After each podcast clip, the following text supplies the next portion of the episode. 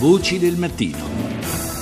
Parliamo adesso dell'ex base militare americana di Lampedusa, che è denominata base Loran, e che è stata restituita alle forze armate italiane nel 1994 e più recentemente poi al Ministero dell'Interno per essere utilizzata soprattutto nel 2011 come centro di primo soccorso e di accoglienza per minori stranieri non accompagnati, donne e famiglie che sono approdate nell'isola. Oggi la Loran è il cimitero delle barche dei migranti e quel legno degli scafi abbandonati è diventato materia prima per opere d'arte che raccontano i singoli naufragi. L'autore è il forlivese Massimo Sansavini, l'unico artista ad aver ottenuto l'autorizzazione dal Tribunale di Agrigento a entrare nel cimitero delle barche di Lampedusa per prelevare quei legni e trasformarli in simboli. Mi sono chiesto come artista che cosa potevo fare, come può l'arte contemporanea anche parlare di queste tematiche così forti che coinvolgono tante persone che cercano un approdo e una speranza di una vita migliore. Ho iniziato a documentarmi e ho scoperto che a Lampedusa c'è un cimitero delle barche dove vengono accatastate le barche, gli scafi, i barconi dei migranti che approdano Lampedusa e che attraversano il canale di Sicilia. Questo cimitero delle barche in realtà non è altro che la ex base militare americana Loran che si trova sul punto più alto dell'isola. È un legno confiscato e quindi deve essere poi conseguentemente distrutto a seguito di un procedimento penale. Quindi quel legno non è mai stato concesso a nessuno. Dopo una mia motivata richiesta per uso artistico mi ha dato il nulla osta, cosa che non era mai stato concesso per andare a prendere i barconi dei migranti. Ci racconti di quando è entrato nel cimitero delle barche di Lampedusa? Un altro posto, quasi un posto sospeso nel tempo, perché si entra dentro questo mondo, in cima a quest'isola bellissima,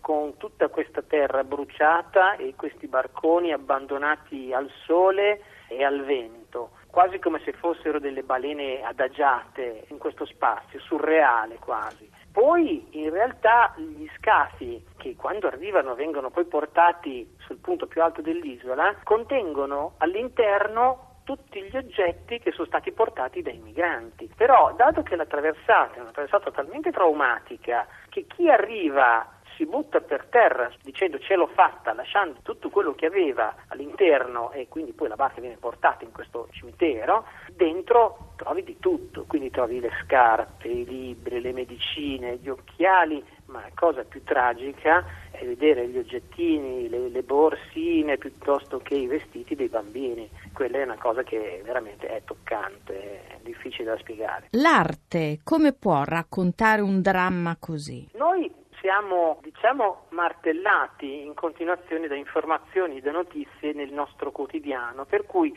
in molti casi diciamo diventa quasi soporifero sentire notizie di tragedie che sono all'ordine del giorno. L'arte come entra in questa attualità? Ci entra come la letteratura, come la musica, raccontandolo con le parole proprie. Ora, questo materiale che è il legno reinterpretato, quindi ripreso ma tagliato così come era, quindi sono frammenti di questi scafi che vanno a comporre delle opere, diventano importanti per tutti noi, io vedo che in particolare suggestionano molto i ragazzi, i giovani, perché? Perché quel materiale che diventa arte è però una memoria, è però un ricordo. Prima dicevamo che quel legno verrà distrutto e periodicamente verrà distrutto. Ora non arriva neanche più il barcone, arrivano i gommoni, poi non ci saranno neanche più, fra dieci anni magari queste cose non esisteranno più. E che cosa abbiamo noi, che memoria possiamo mantenere per ricordare questo periodo storico se non utilizzare quel legno e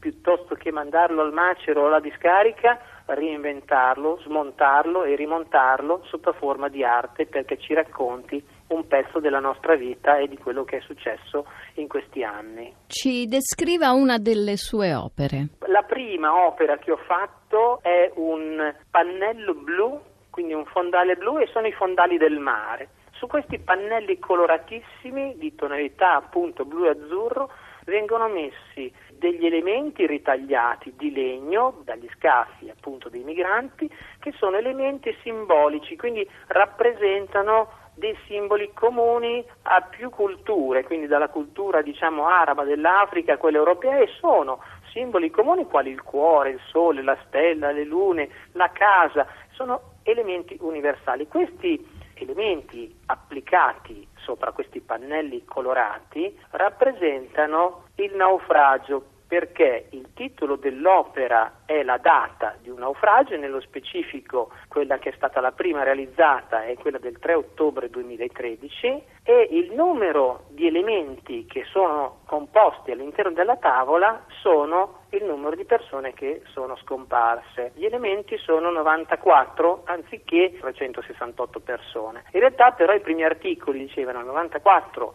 persone naufragate e oltre 200 dispersi. Poi dopo si è saputo che i 200 dispersi non erano dispersi, ma pure loro erano persone scomparse appunto in quel tragico naufragio dell'ottobre 2013.